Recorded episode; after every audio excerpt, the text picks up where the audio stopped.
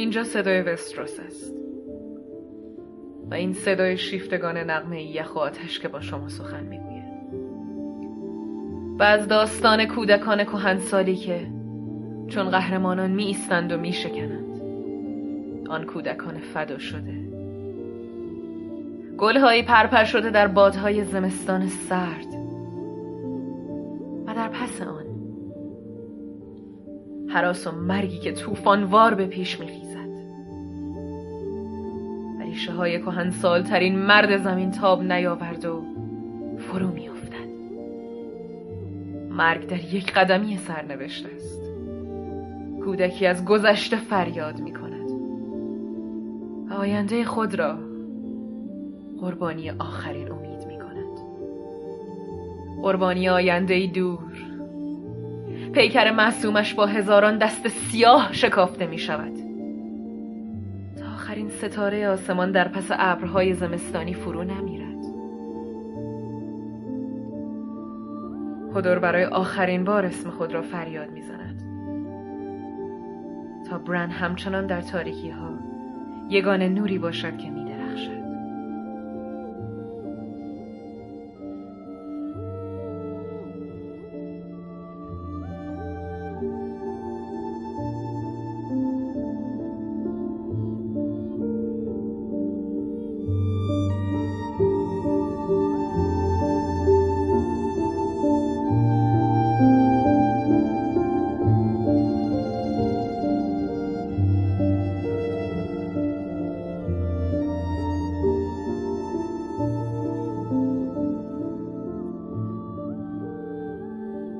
سلام و تسلیت توامان به همه دوستداران سریال بازی تاج و تخت. برای شروع نمیتونم چیزی بگم جز اینکه مرگ هودور یکی از غم انگیزترین اتفاقاتی بود که تا حالا در سریال شاهدش بودم. لانیستر، استارک و تارگریان فارغ از همه عناوین و القاب، مرگ هودور انسانیت رو تحت تاثیر قرار داد. این قسمت سریال نکات فراوانی داشت. این شما و این نکات قسمت 5 از فصل 6 سریال بازی تاج و تخت.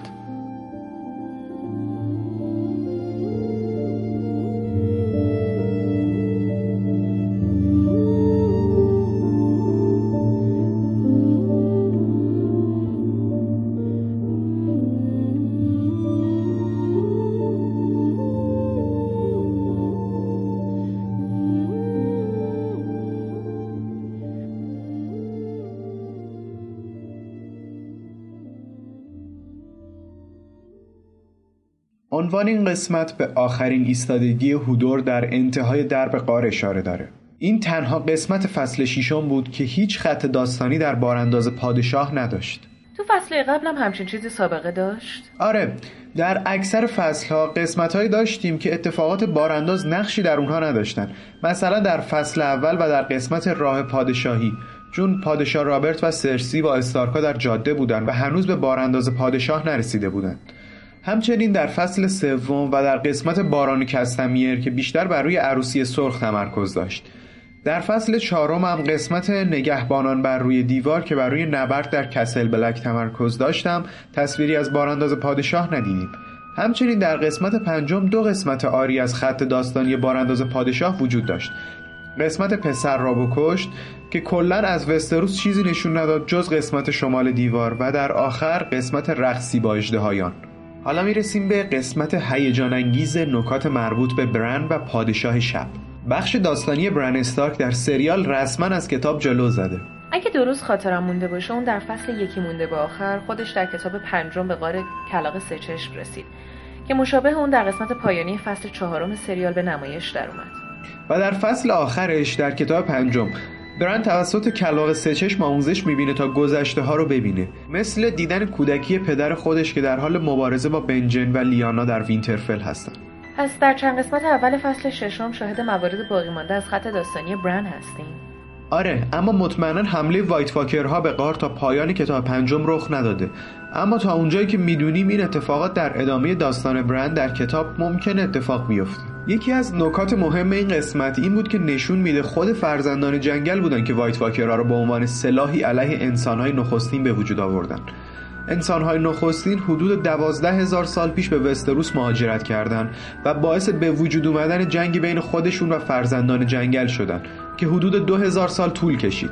فرزندان جنگل که به دلیل تعداد بیشتر و جثه بزرگتر انسان‌ها در حال عقب نشینی و شکست بودند، با ناامیدی مجبور به استفاده از ابرسلاح خودشون شدند. اونها چکش آبها رو فراخوندن تا بازوی دورن که زمین پلمانندی بود که وستروس را به ایسوس متصل میکرد و خراب کنه و بعد منطقه نک، منطقه جنوبی ناحیه شمال وستروس که این ناحیه رو از بقیه قاره جدا میکرد رو پر از آب کردن تا به یه باتلاق بزرگ تبدیل بشه و در آخر در حدود 10,000 سال پیش فرزندان جنگل و انسانهای نخستین با همدیگر صلح کردند که به پیمان معروفه. اما وایت واکرها طی این مدت ظهور نکردند. نه، وایت واکرها در طول شب طولانی و در حدود 8,000 سال پیش برای اولین بار دیده شدن، یعنی حدوداً 2,000 سال بعد از صلح میان آدم‌ها و فرزندان جنگل. وایت واکرها در طول شب طولانی به همه موجودات زنده و حتی فرزندان جنگل حمله کردند. از این رو فرزندان جنگل هم با انسان‌های نخستین متحد شدند و وایت واکرها رو شکست دادند و دیوار بزرگ رو در شمال وستروس بنا کردند. اما مشخص نشد که چرا فرزندان جنگل وایت واکرها رو بعد از یک صلح 2000 ساله ایجاد کردند. این نظر محتمله که فرزندان جنگل وایت واکرها رو در سالهای پایانی جنگ با انسانها ساختن و بعد از پیمان صلح اونا رو به حال خودشون رها کردن و وایت واکرها بعد از 2000 سال برگشتن. خیلی نظر قانع کننده‌ای به نظر نمیرسه. خب یه نظر دیگه اینه که گروهی از فرزندان جنگل معتقد بودن که انسان‌ها به هر حال اونا رو از وستروس بیرون خواهند کرد. به همین دلیل وایت واکرها رو ساختن. با وجود این بخش سریال در هیچ جای کتاب به این مسئله که فرزندان جنگل وایت واکرها رو به وجود آوردن اشاره‌ای نشده. فقط چند اشاره کوچیک به منشأ وایت واکرها شده. اینکه اونا در واقع یک نژاد مستقل نیستن و نیروهایی هستن که توسط دیگران به وجود اومدن. در ادامه مارتین در این مورد گفته که اونها فرهنگ و تمدنی از خودشون ندارن که ما متوجهش بشیم. اونها نژاد مستقلی نیستن بلکه سلاحایی هستن که توسط دیگران به وجود اومدن و سلاح و فرهنگ و تمدن هم ندارن. همچنین در کتاب گفته میشه اونها پسران کرستر رو میگیرن تا اونها رو به وایت واکرهای جدید تبدیل کنن که در سریال این موضوع رو در فصل 4 و در قسمت اوث کیپر نشون میده. همون صحنه جنجال برانگیزی که یک آدر با لمس یک بچه چشمانش رو آبی میکنه. همچنین در توضیحات اولیه مارتین برای سریال از عبارت وایت های نامیرا و متولد نشدگان برای وایت واکرها استفاده شده که به این معنا میباشد که وایت واکرهای نژاد مستقل نیستن. پس به دنیا نیومدن. چیزی متولد نمی‌کنن و در واقع توسط نژاد دیگه‌ای ساخته شدن. دیوید بنیوف در برنامه اینساید اپیزودز مستقیما اشاره می‌کنه که وایت واکرها جنازه انسان‌ها و حیواناتی رو که می‌کشن در اشکال عجیبی روی زمین می‌چینند. اولین بار این موضوع در سکانس‌های ابتدایی اولین قسمت فصل اول سریال یعنی وینتر ایز کامینگ دیده می‌شود. جایی که در اون قطعات بدنهای مردم آزاد کشته شده توسط وایت واکرها در اشکال الماس مانندی روی زمین چیده شده بود. همینطور در قسمت واک آف پانیشمنت در قسمت 3 سریال دیده میشه که بخش‌های بدن اسب‌های نگهبانان شب رو به صورت مارپیچی بزرگ روی زمین قرار دادن. یه جورایی ترسناک و مخوف به نظر میرسه. بنیوف هم اشاره میکنه که در قسمت 5 فصل 6 میبینیم که قطع سنگهایی که از اطراف درخت وایربود بیرون زده و همون شکل مشابه مارپیچی روی زمین قرار گرفته و اونجا همون مکانیه که فرزندان جنگل در اونجا اولین وایت واکر رو به وجود آوردن. پس ممکنه این اشکال و نظم‌دهی اونها به مبدأ پیدایششون برگشته باشه. شاید در واقع این نمادهای جادویی هستند که اولین بار توسط خود فرزندان جنگل استفاده شدن. علامت بخصوصی که در اینجا استفاده شده به شکل مارپیچی 7 بازوه که خلاف جهت عقرب‌های ساعت قرار گرفته. ویرفود درخت یخزده‌ای که توسط قطع سنگ‌ها احاطه شده و بران اون رو در رویای خود می‌بینه. در واقع همون مکانیه که فرزندان جنگل در اونجا اولین وایت واکر رو ساختن و اکنون در سرزمین‌های همیشه زمستان قرار داره. همینطور به نظر میرسه این همون مکانی که در قسمت اوفکیپر در فصل 3 یت وایت واکر آخرین پسر کرستر رو به وایت واکر جدیدی تبدیل میکنه.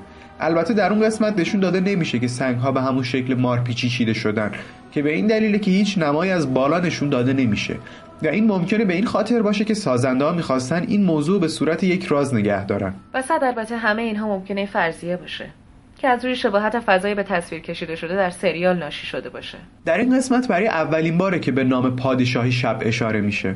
تیم تهیه در ویدیو پشت صحنه فصل 5 به پادشاه شب اشاره میکنه. ولی این عبارت قبلا هیچ وقت در دیالوگ‌های خود سریال استفاده نشده.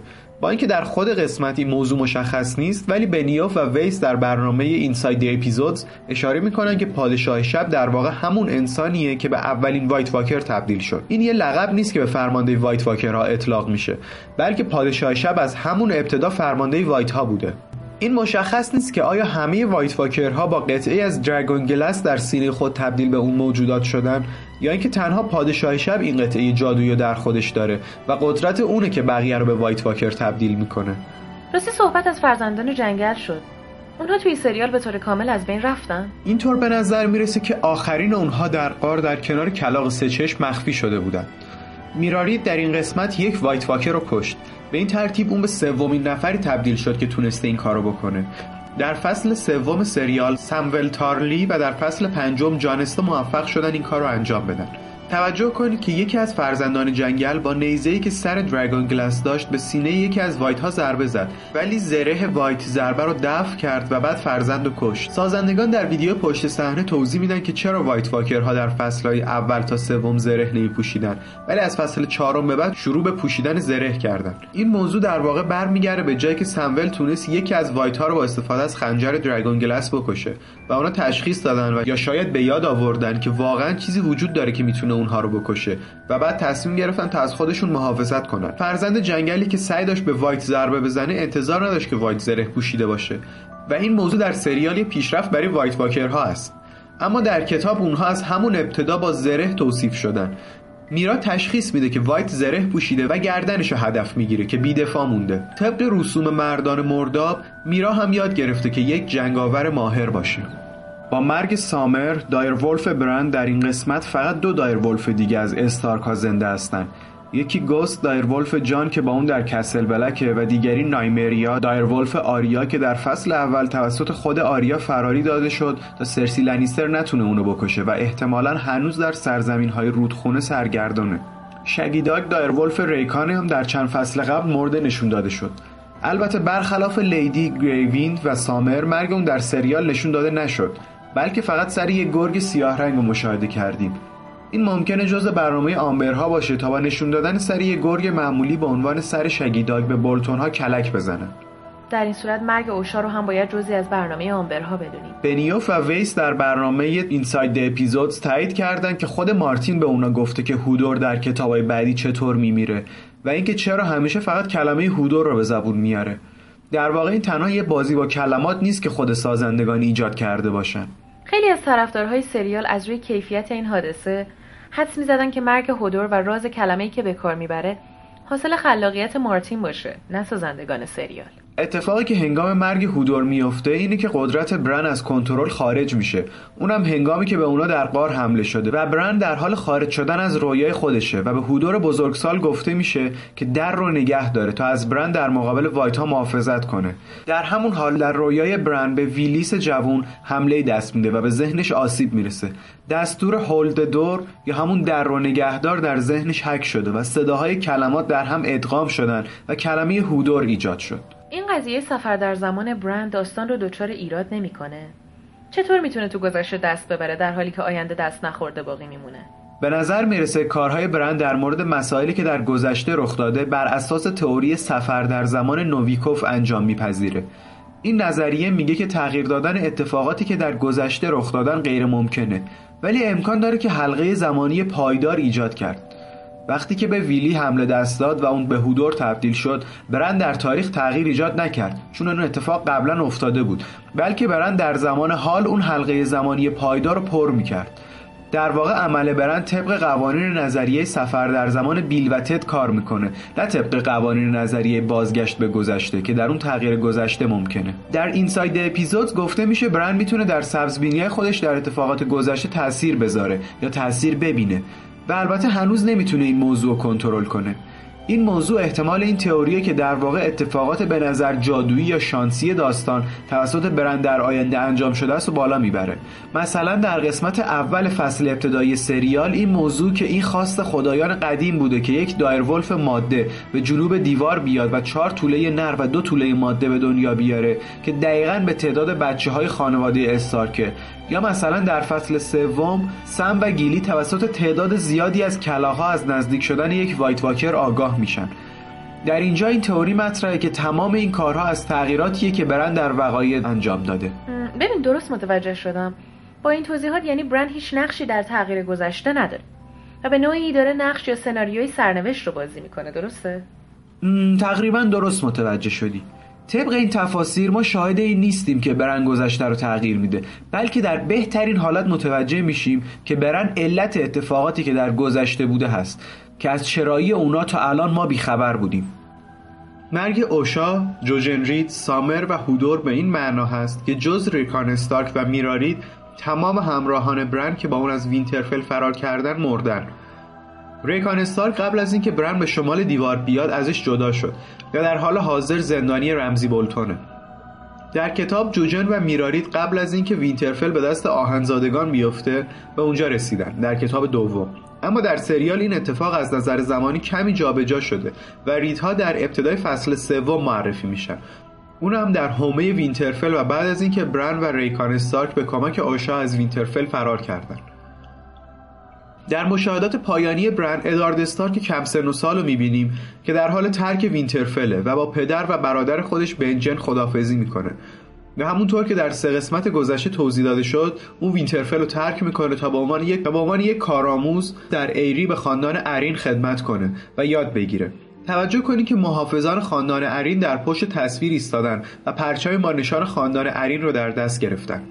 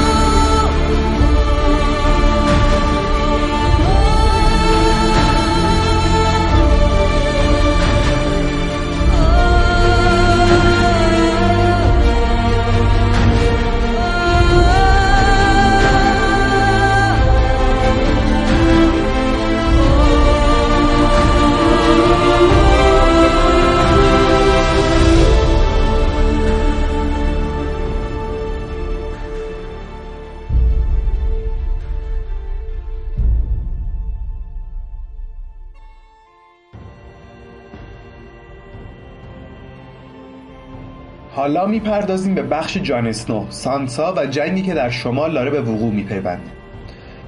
در این قسمت سریال یه صحنه وجود داره که در طول اون جان اسنو، سانسا استارک و شخصیت‌های دیگه حاضر در کسل بلک با نگاه به یه نقشه بزرگ از شمال به بحث در مورد چگونگی نبرد در برابر خاندان بولتون میپردازن. این صحنه شرح میده که چشمانداز سیاسی شمال چطوریه. گفته شده که در شمال بعد از خاندانهای استارک و بولتون 3 خاندان دیگه هم ارتشای بزرگی دارن که خاندانهای کار استارک، آمبر و مندرلی می باشن. کار استارک‌ها و آمبرها در حال حاضر جزء نیروهای ارتش رمزی بولتون در وینترفل هستن. در کتابم این 3 خاندان جزء برجسته‌ترین خاندانهای شمال هستند و در عروسی سرخ تنها ارتش کار استارک که قبل از عروسی به شمال بازگشته بود صدمه اون چنانی ندید. ارتش آمبرها در زمان عروسی تلفات قابل توجهی داد و از طرف دیگه با توجه به سنت قدیمی خود که همیشه در حال جنگ با وحشی‌ها هستند کلا خسارت زیادی متحمل شدن. برای همین در حال حاضر نیروهای کافیه برای ترتیب دادن یک ارتش ندارن. در مورد مندرلی ها میشه گفت جز پولدارترین و غنیترین خاندان های شمال هستند. حاکمان وایت هاربر که بر تنها شهر در شمال کوچکترین شهر نسبت 5 شهر دیگه وستروس حکومت میکنه. ظاهرا بر اون نقشه تنها نام خاندان های برجسته بزرگ ثبت شده، نه نام خاندان های کوچکتر شمال. جان میگه که شمال فقط این 3 خاندان نیست، بلکه خاندان های دیگه هم وجود دارن، مثل سروین، گلاور، مورمنت و هورنوود. در این حال جان به نقاطی بر روی نقشه اشاره میکنه، ولی در هیچ کدوم از این نقاط مورد اشاره نزدیک به محل اقامت خاندان سروین نیست، چرا که این خاندان در جنوب وینترفل قرار گرفتن. در مجموعه جان اسنو میگه 2 جین خاندانهای کوچک دیگه هم در شمال وجود داره. در هر یک از 7 پادشاهی به طور معمول 1-2 جین خاندان کوچک وجود داره. یا این خاندانهای کوچیک و ضعیفتر زیر نظر خاندانهای بزرگتر در منطقه خودشون قرار میگیرن، یا اینکه بعضی اوقات با داشتن لردها و شوالیه‌های درون خود به صورت مستقل عمل میکنن. در کل سیستم فئودالی در وستروس کاملا ناهمگونه. برای مثال خاندان مورمنت با اینکه یک خاندان تا حدودی فقیره بر جزیره خرس حکمرانی میکنه و زیر نظر خاندان دیگه‌ای نیست. از سوی دیگه بعضی خاندان‌ها اونقدر بزرگ و قدرتمند هستن مثل خاندان مندرلی که خاندان کوچکتر اطراف خودم کنترل میکنه. جان اسنو میگه در شمال حدود 2 جیل خاندان دیگه به جز استارک‌ها و بولتون‌ها وجود داره. در رمان تعداد خاندان‌های عمده و قابل نیروگیری که در شمال وجود داره 14 عدد ذکر شده که این تعداد شامل کار استارک‌ها، آمبرها و مندرلی‌ها هم میشه. به نظر میرسه سر صحبت جان با دیگر خاندان‌های شمال هم هست.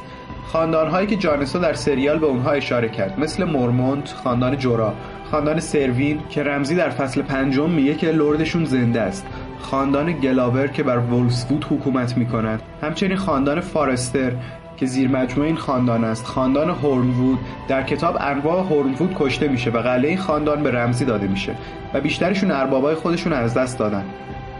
به غیر از خاندان‌های ذکر شده، خاندان‌هایی چون رید، خانواده میرا رید که به شمال و استارک وفادارن و همچنین در مجموعه تلویزیونی نام دیگر خاندان‌ها چون داستین، ریزول و تالهارت که در تالهارت جنوب وولفسفود و سواحل جنوب غربی شمال حضور دارن آورده میشه.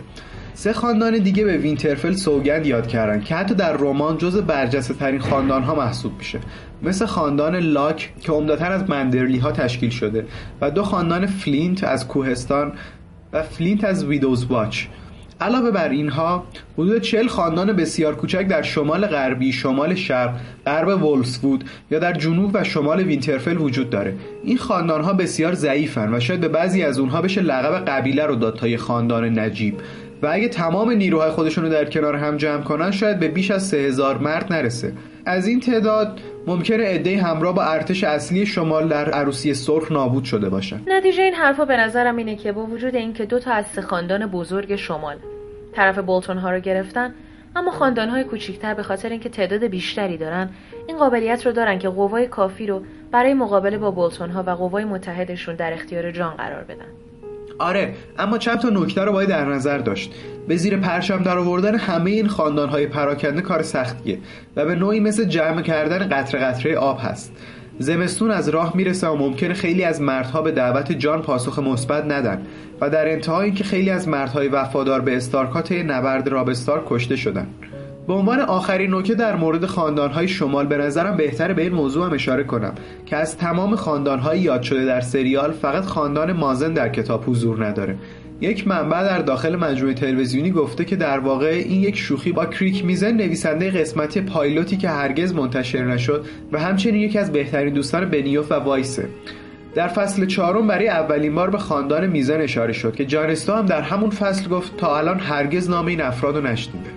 در این قسمت بالاخره بعد از گذشت 3 فصل در خصوص عموی مادر سانسا یعنی بریندن بلک فیش تالی که در طی عروسی سرخ در پایان فصل 3 حضور داشت صحبت به میون میاد. در رمان و همچنین در مجموعه تلویزیونی طی عروسی سرخ اون بیرون از ضیافت میره و برای همین موفق میشه از حمله جان سالم به در ببره. بعد از نبرد با چند تن از فریها در محل کمپ همراه با جین وسترلینگ همسر راب استارک به سمت ریورران فرار میکنه. در سریال قصرگاه نوعروس راب عروسی سرخه. در رمان بعد از عروسی سرخ و مرگ راب و کتلین با وجودی که بقیه لردهای رودخونه در مقابل تخت آهنی زانو میزنن، اما بریندن به فرماندهی بر ریورران تحت نام راب ادامه میده.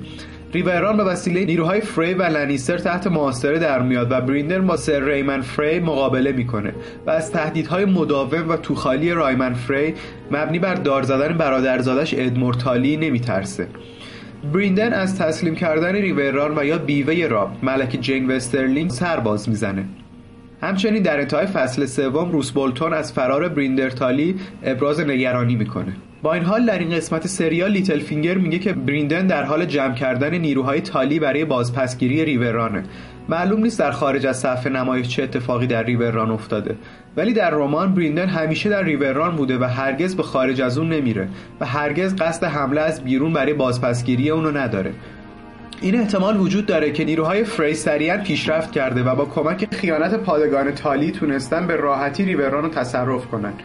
برای همین ارتش باقی مونده تالی و بریندن بیرون از ریورران مونده و قصد داره با حمایت سایر نیروهای وفادار سرزمین‌های رودخانه قلعه و جایگاه خاندان تالی رو باز پس بگیره. هرچند این واقعیت رو نمیشه انکار کرد که در 3 فصل گذشته هیچ اشاره به فتح ریورران توسط فریها نشده بود. سانسا هیچ تلاشی برای تماس با بریندن در رمان نمیکنه، هرچند و هرگز بریان از تارت رو هم ملاقات نمیکنه. در رمان بریان در سرزمین‌های رودخانه به دنبال دخترای بانویش کتلینه و هرگز به سمت شمال نمیره. بنابراین فرستادن بریان به ریورران در جهت تلاش برای متحد کردن تالیا هیچ وقت در کتاب اتفاق نمیفته. شاید این کار سانسا تنها بهانه‌ای برای فرستادن بریان به سمت جنوب برای شروع دوباره خط داستانی اصلیش باشه. منم خیلی امیدوارم. برگشتن برین به سرزمین رودخانه‌ها احتمال نمایش شخصیت بانوی سنگدل رو افزایش میده. با توجه به اینکه سریال پا فراتر از مرزهای کتاب گذاشته، بعید نیست به مرور شخصیت‌هایی که تا حالا ازشون فاکتور گرفته بودن رو وارد سریال کنن. بسیاری از افراد ارتش شمال طی قتل عام عروسی سرخ نابود شدن.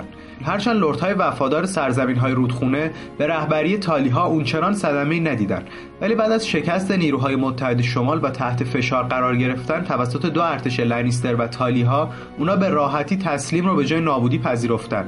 نیروهای باقی مونده تالی به رهبری بریندون همگی در ریورران قرار دارن و در حال دفاع از این قلعه هستن.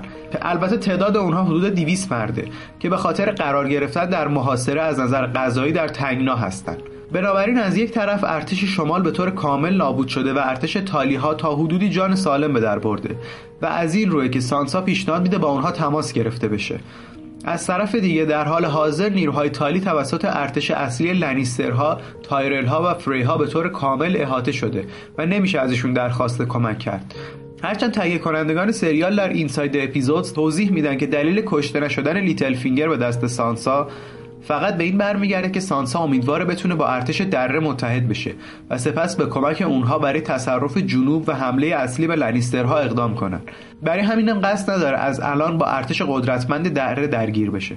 در این بخش سریال سانسا اشاره میکنه که بریندن تالی عموی اونه، که در واقع درست نیست، بلکه بریندن تالی عموی مادر اون یعنی کسلین تالیه.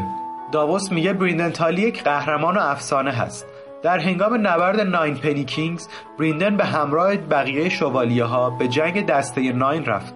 اون در کنار امثال سر باریستان سلمی جنگید و خودش به عنوان یک شوالیه بزرگ ثابت کرد و در سرتاسر 7 پادشاهی به شهرت رسید. لازم اضافه کنیم این نبرد به زمان خیلی قبلتر از شورش رابرت برمیگرده. حتی زمانی که جیمی لنیستر جوان بریندن رو میبینه از هیبتش میترسه. در وستروس معروف اگه کسی بتونه با ارتش پراکنده تالیها برای لانیسترها و فریها مشکل ایجاد کنه فقط اون بلک فیشه. در این قسمت زمانی که داووس میفهمه که تالیهای ارتش دارن به سانسا میگه که نمیدونستن تالیها هنوزم ارتش دارن. این حرف شاید تنها اشاره به نامفهوم بودن گذر زمان در مجموعه تلویزیونی باشه. حالا میپردازیم به یه اتفاق جالب و تعجب برانگیز در سریال تلپورتینگ لیتل فینگر. این معقوله که لیتل فینگر سانسا استارکو در این قسمت در مولتان ببینه. شاید لازم نباشه برای بار 100 بگیم که در کتاب سانسا هرگز با لیتل فینگر به شمال نمیاد و هرگز دره رو ترک نمیکنه، هرگز با رمزی ملاقات نمیکنه، با اون ازدواج نمیکنه و هرگز دوباره لیتل فینگر رو در دیوار ملاقات نمیکنه. پس در مجموع دیدار دوباره سانسا و بیلیش با توجه به وقایعی که تا حالا اتفاق افتاده خیلی عجیب نیست. با این حال منتقدان از فصل دوم پیتر بیلیش رو به داشتن یک جت پک یا بلد بودن وردهای تلپورت متهم میکنن، چرا که اون در فصل دوم تونست به سرعت از کینگز لندینگ به سرزمین‌های طوفان و سپس به هارنهال سفر کنه و این در حالی که این سه منطقه به طور فوق‌العاده فاحشی از همدیگه دورن. همچنین سفر کردن در مدت جنگ، زمانی که تمام جاده‌ها توسط نیروهای لانیسترها یا نیروهای مخالف کنترل میشه، بسیار سخت‌تره. فاصله بین دیوار و دره بسیار زیاده. برای تجسم این فاصله فرض کنید شما مجبورید فاصله شمال تا جنوب ایران رو 2 بار طی کنید یا 3 برابر فاصله سرزمین‌های طوفان تا هارنهال رو. علاوه بر این نیروهای بولتون در وینترفل به طور مستقیم تمام راه‌های منتهی به شمال و منتهی به دیوار رو در کنترل خودشون دارن. برای همین ممکن نیست کسی بتونه به راحتی از جاده‌های معمولی و زمینی خودشو به دیوار برسونه. لیتل فینگر میگه که ارتش دره در موتکایلین اردو زده. موتکایلین در واقع گذرگاه شمال هست، جایی که در اون دسترسی به شمال از طریق نک کنترل میشه، یعنی جایی که پادشاهان شمال مهاجمان جنوبی رو عقب میزدن، یعنی جنوبی ترین نقطه شمال. با این حال لیتل فینگر تونسته خودش از راه شاهی به مولتان برسونه و در اونجا با سانسا ملاقات کنه. مولتان در واقع فقط در فاصله چند مایلی کسل بلک واقع شده. حالا این سوال مطرح میشه که چطور لیتل فینگر تونسته از موتکایلین عبور کنه و بدون مواجهه با نیروهای رمزی از وینترفل رد بشه و خودشو به کسل بلک برسونه. شاید واقعا لیتل فینگر مجهز به جت پک یا جادوی تلپورته. لیتل فینگر ممکنه با کمک کشتی خودشو به دیوار رسونده باشه. اون خودشو به شرقی ترین قلعه در امتداد دیوار یعنی ایست واچ کنار دریا رسونده، سپس با کمک سواری خودشو به غرب مولتان رسونده. این تا حدودی قابل قبول تره، چرا که بولتانا هیچ قدرتی در دریا برای متوقف کردن هیچ کشتی ندارن. برای همین میشه فکر کرد که بیلیش با کمک کشتی خودشو به شمال رسونده. با این حال سفر دریایی فقط تنها میتونه توضیح بده که چطور لیتل فینگر از بین سرزمین‌های پرمانع و خطرناک به راحتی عبور کرده، اما در مورد سرعت بالای سفر لیتل فینگر توضیح قابل قبولی ارائه نمیده. به این توجه داشته باشید که مولتان، یعنی جایی که سانسا و بیلیش همدیگر رو ملاقات میکنن، در فصل 4 و در حمله وحشی‌ها و یا مردمان آزاد تبدیل به خرابه شد.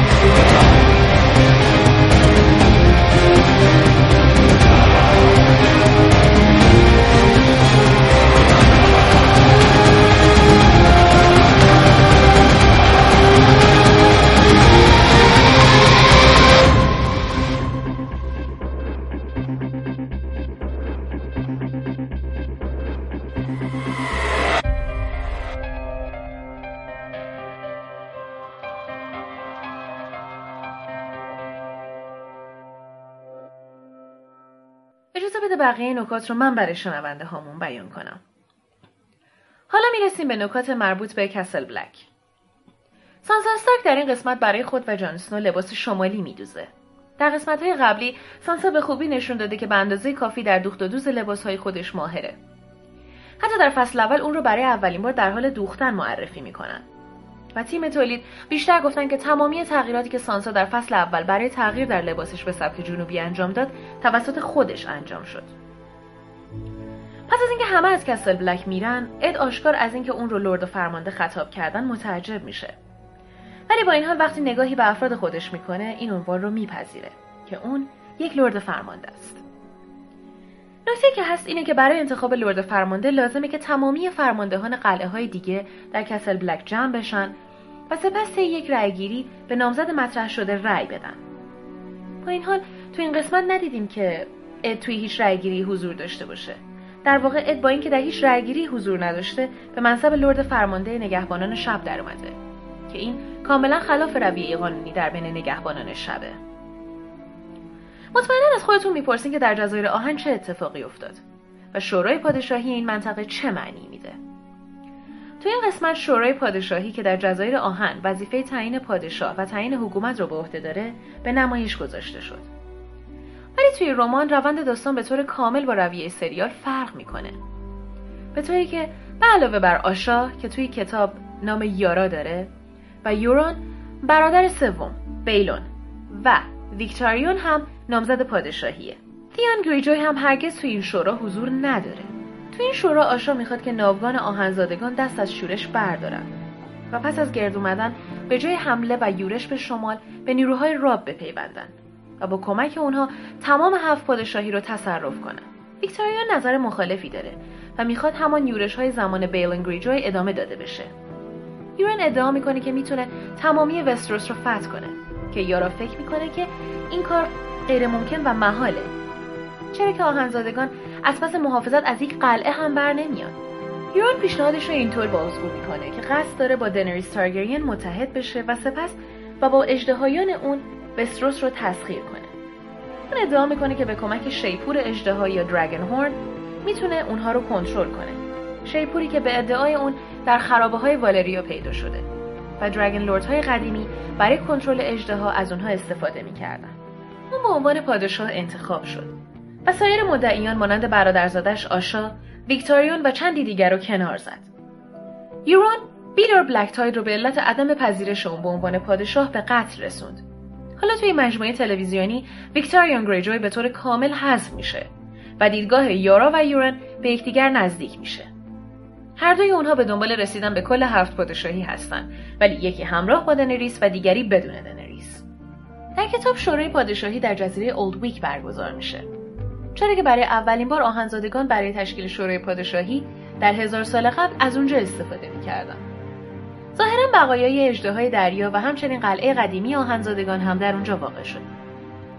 هرچند توی سریال هیچ اشاره‌ای به محل برگزاری شورای پادشاهی نمیشه، ولی در نسخه تلویزیونی اینطور به نظر میرسه که شورای پادشاهی در ساحل جزیره پایک اتفاق میافته.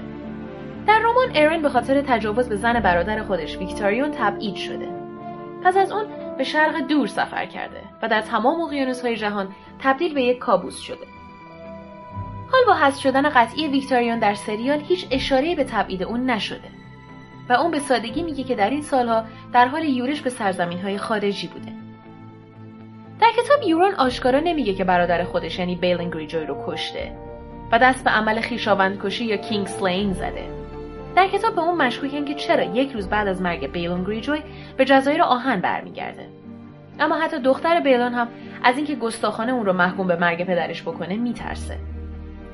با این حال در این قسمت یورون به صراحت میگه که بیلن رو کشته و این کشتن رو اینگونه بیان میکنه که اون یک آهنزاده است و به پرداخت قیمت آهن، یعنی همون گرفتن هر اونچه که با قدرت به دست میاد، باور داره که هیچکس زحمت سوال پرسیدن و زیر فشار قرار دادن اون رو به خودش نده. همونطور که قبلتر گفتیم، کشیش خدای مغلوق عموی تیان یا ایرن دمپره. با اینکه در سریال به نام اون اشاره نمیشه، ولی در بخش The HBO Viewer's Guide نام اون ذکر شده. در کتاب آشا یا همون یارا به سرعت پس از شورای پادشاهی فرار میکنه موفق میشه که تنها کشتی خودش یعنی باد سیاه یا بلک وین رو پس بگیره و به سمت شمال به سوی دیپ وودموت که در اختیار وفادارانش هست فرار کنه. با این حال استانیس بارتیون بعد از حمله و بازپسگیری دیپ وودموت تمام مردان و نیروهای اون رو میکشه و سپس اون رو به اسارت میگیره. در نتیجه اون سیان رو دوباره در اردوگاه استانیس میبینه. در تلویزیون در قسمت‌های اول گفته شد که خود خاندان گلاور موفق میشه که دیپ وودموت رو بازپس بگیرن. به خاطر همین این قسمت موضوع به طور کامل از روند داستان خارج شده. توی کتاب یارا و سیان موفق نمیشن که ناوگان آهنزادگان رو بدزدن، بلکه زمانی که ویکتوریون با اکراه میپذیره که یورون اکنون پادشاه قانونیه، یورون اون رو فرمانده ناوگان آهنزادگان میکنه و به اون دستور میده که به خلیج بردهداران بره و دنریس رو برای اون نامزد کنه و به همراه اژدهایانش به وستروس بیاره. ویکتوریون نفرت عمیقی نسبت به یورون داره، زیرا که یورون سومین همسر اون رو فریب داده بود و باردار کرده بود. این کار ویکتوریون رو مجبور کرد که همسرش رو با کتک زدن بکشه تا در واقع آبروش حفظ بشه. تنها تابوی خویشاوندکشی بود که مانع ویکتوریون شد تا برادرش رو به قتل برسونه. اون از اون زمان ازدواج نکرد و یورون رو هم نبخشید. یورون که ظاهرا متوجه تنفر برادرش نیست، این درخواست رو به اون میده و خب ویکتوریون هم قبول میکنه، اما در خفا نقشه میکشه که دنریس رو برای خودش اختیار کنه. حال توی مجموعه سریال گویا یارا و سیان نقشه ویکتوریون رو بر عهده گرفتن و این بار نه در خفا بلکه به روشنی به مخالفت با یورون برمیخیزن و اینطور به نظر میرسه که هر دوی اونها برای رسیدن به دنریس و اتحاد با اون وارد یک مسابقه شدن. ناوگان آهن در رمان در اصل ناوگان ملی جزایر آهنه. هر لرد و خاندان بزرگ برای خودش نیروهای نظامی داره و همچنین ناوگان‌های مخصوص به خودش رو. بهترین کشتی‌های آهنزادگان در این ناوگان حضور دارن که نزدیک به 100 تا کشتی هستند و هر کدوم 3 برابر بزرگتر از کشتی‌های بزرگ دیگه لردهای خاندان‌های وستروسن. به همین خاطر وقتی در این قسمت گفته میشه که یارا و سیان بهترین کشتی‌ها رو با خودشون بردن کاملا درسته، ولی اینکه چرا در اون زمان تمام ناوگان آهن در جزایر آهن حضور دارن جای سواله. تو این قسمت میبینیم که یورون به مردمش دستور میده که 1000 کشتی باید بسازن.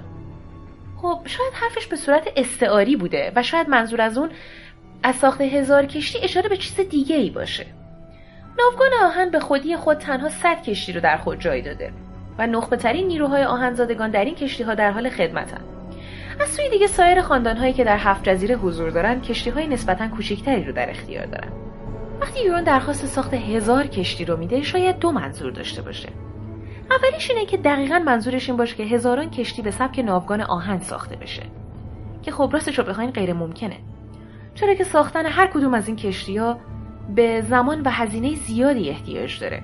و یا اینکه منظورش این باشه که 1000 کشتی به سبک کشتی‌های بزرگ و اسکیف ساخته بشه که خب تا حدودی قابل قبول تره، ولی در هر حال ساختن 1000 کشتی اصلا قابل دسترس نیست. یورون دقیقاً بعد از اینکه به منصب پادشاهی جزایر آهن میرسه میپرسه که برادرزاده‌هاش کجاان و سپس به صورت آشکار دستور میده که اونها رو به قتل برسونن که این بسیار تعجب برانگیزه و بسیار با اون چه که یورون در کتاب انجام میده تفاوت. در کتاب پس از پیروزی یورون، یارا یا همون آشا عاقلانه دست به فرار زد، چرا که میدونست عموش بیکار نمیشینه و اشتباه هم نمیکرد، چون یورون پس از رسیدن به قدرت بیلور بلک تاید رو به علت عدم پذیرش اون به عنوان پادشاه به قتل رسوند. بیلور بلک تاید لرد خاندان بلک تاید بود و همچنین از جمله کسایی بود که به آشا رأی داده بود. همچنین او با بخشیدن زمین و عنوان به یاران مهم رقیبانش اونها رو به شدت ضعیف کرد. با این توضیحات به نظر میرسه سازندگان سریال مرزهای جدیدی رو در تفاوت سریال و کتاب خلق کردن. امیدوارم در ادامه سریال ماجرای گریجوی ها به سرنوشتی دچار نشه که خط داستانی دورن دچارش شد. راستش به جز امید داشتن کار دیگه‌ای هم از دستمون بر نمیاد. خب جا داره در ادامه در مورد خدای مغروق هم نکاتی رو بیان کنم. خدای مغروق که با نام کسی که در زیر امواج اقامت گزید هم ازش یاد میشه، یک خدای دریاییه که منحصراً توسط مردان آهن یا آیرونمن در وستروس پرستش میشه.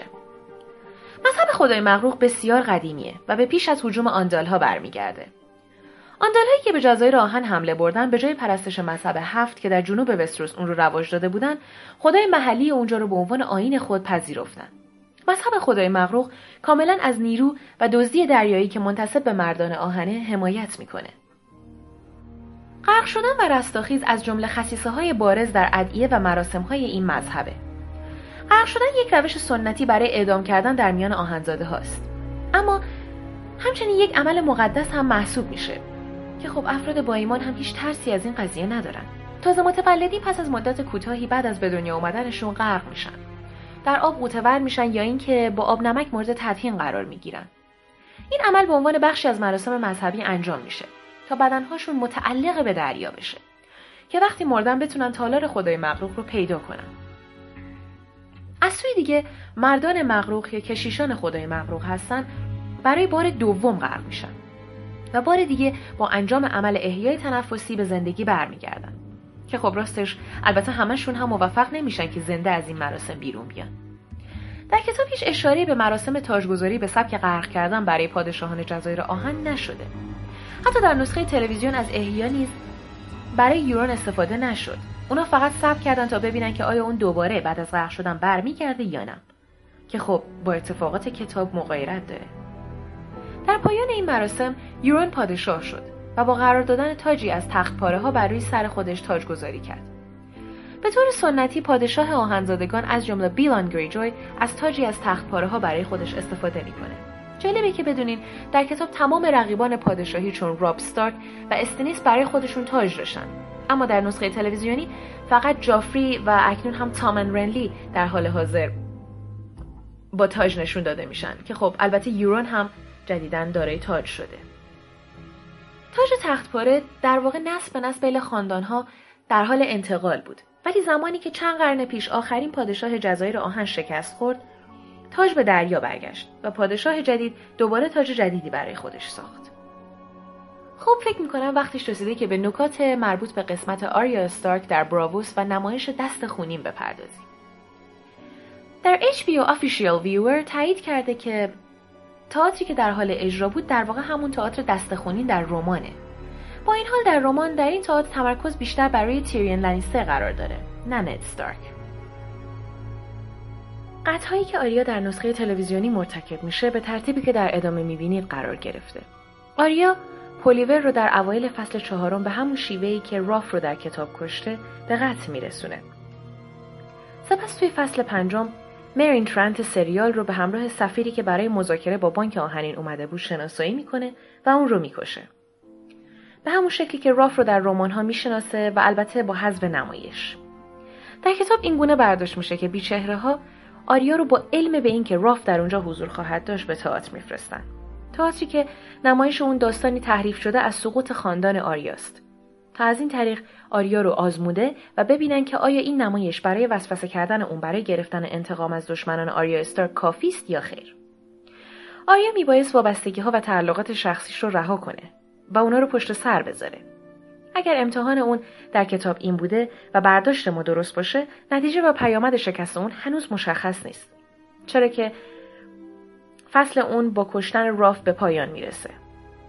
نمایش دست خونین که آریا در سریال میبینه شباهت زیادی با نسخه کتاب داره.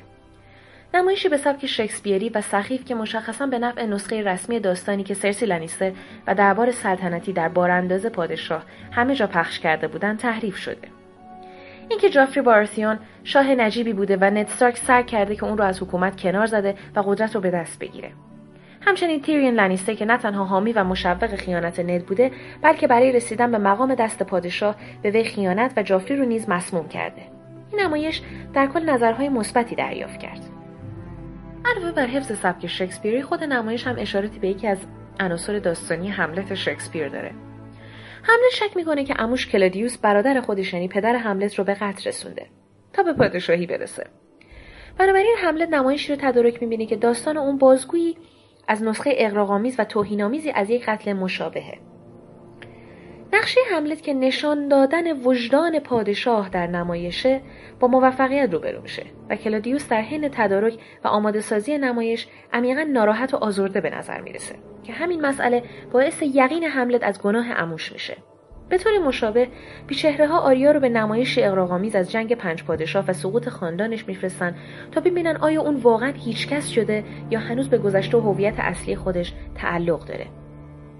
مارتین گفته که یکی از منابع الهامش در زمان خلق و پرورش تیریون لانیستر شخصیت ریچارد سوم شکسپیر بوده در نمایشنامه شکسپیر ریچارد سوم پادشاه شیطان صفت، دغلکار، گوشپشت و بسیار کریه تصویر شده.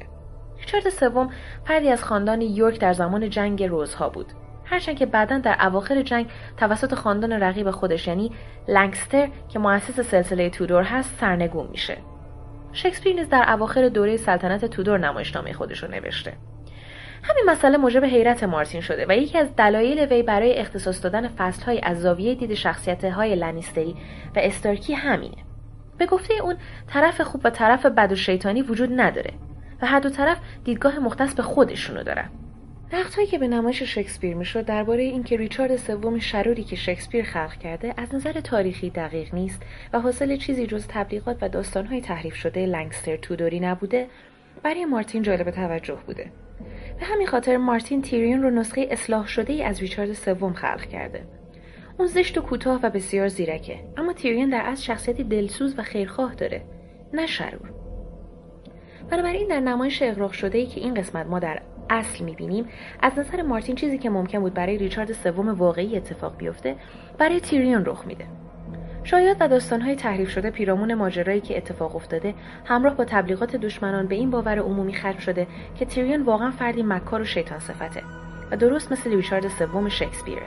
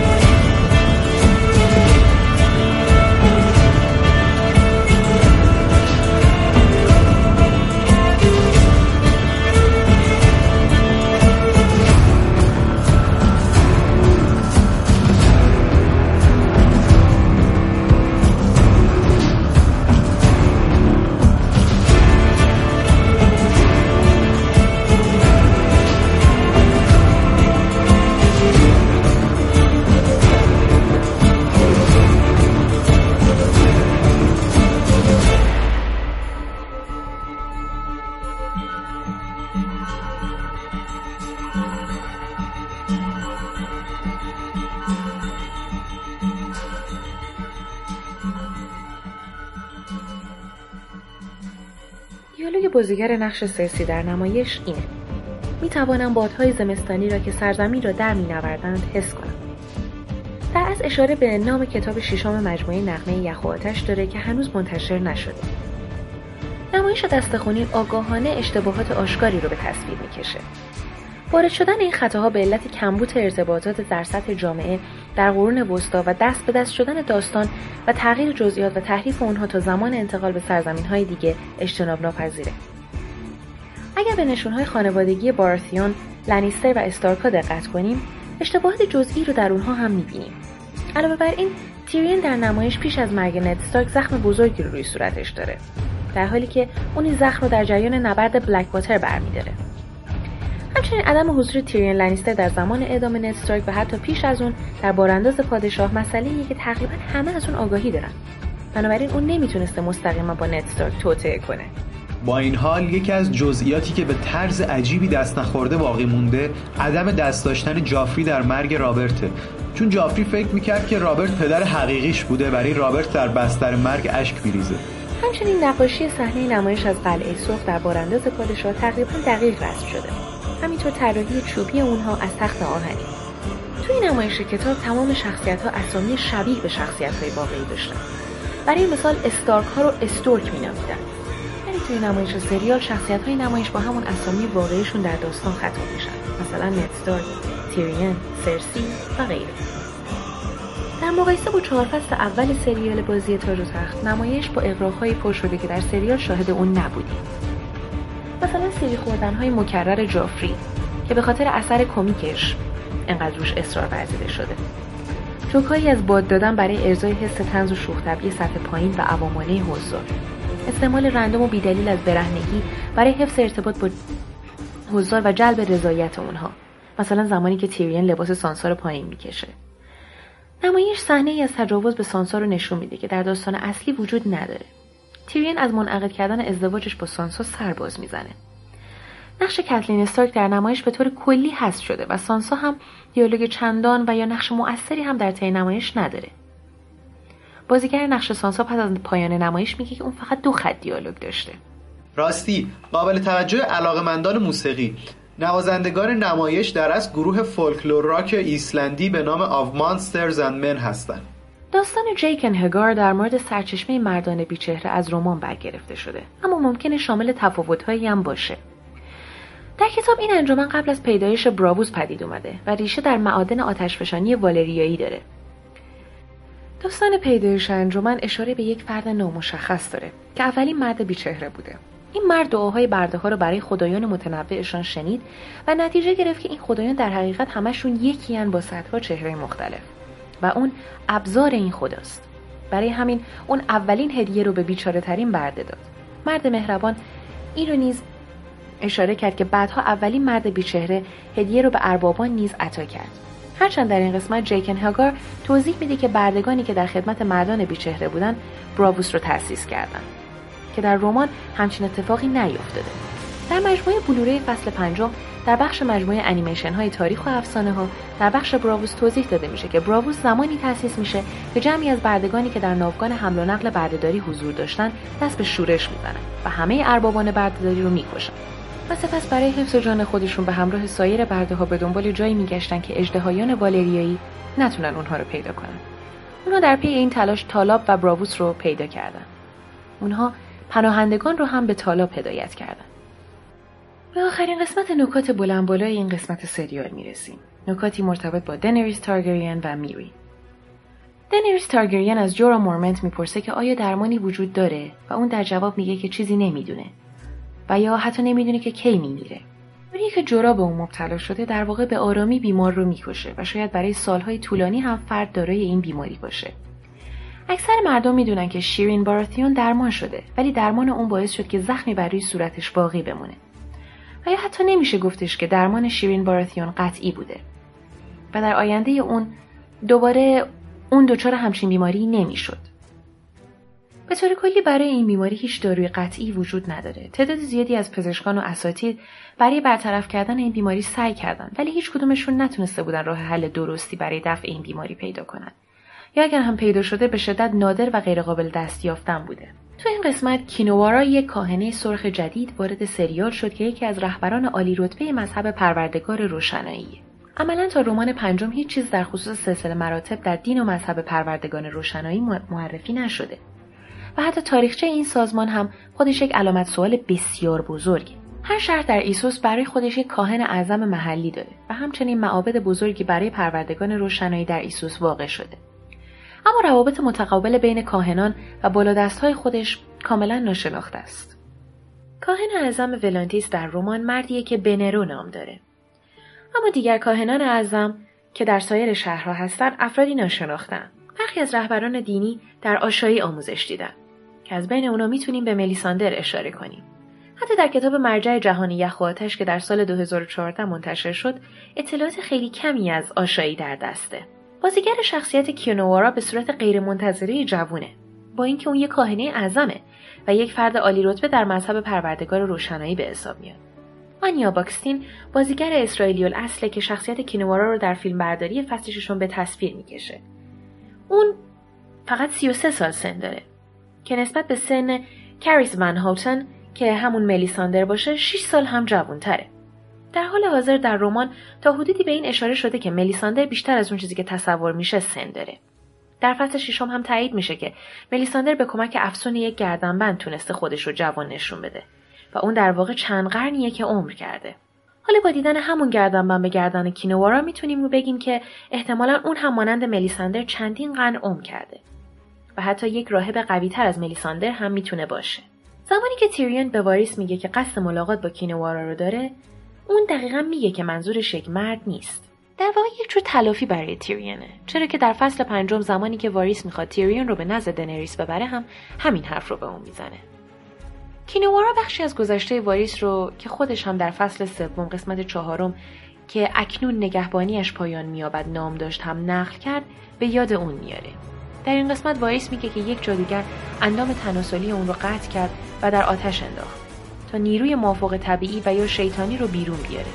اون صدایی رو به خاطر نمیاره ولی درد چاقو و وحشتش از این اتفاق رو به خوبی به یاد داره. به خاطر همین همیشه از سحر و جادو متنفره و نسبت به کینوارا هم بسیار مشکوکه. از سوی دیگه راهبه سرخ هم به واریس میگه که جادوگری که اون رو اخته کرد در واقع یک جادوگر درجه دوم در هنرهای جادویی بوده. کینوارا به تیریون میگه که قبلتر خطبه‌های کاهنه سرخ و در خصوص دنریس در ولانتیس شنیده که در فصل 5 قسمت هایسبارو شاهد اون بودیم. در اون قسمت اون در طرف دیگه میدان شروع به مسخره کردن خطبه‌ها و تفاسیر کاهنین سرخ کرد که باعث شد افراد عادی نسبت به صحبت‌های اون واکنش نشون بدن. کینوارا میگه که اژدهایان ساخته شده از آتش در لباس گوشت هستن. این دقیقاً همون چیزی که کوایته در فصل 2 به دنریس گفت.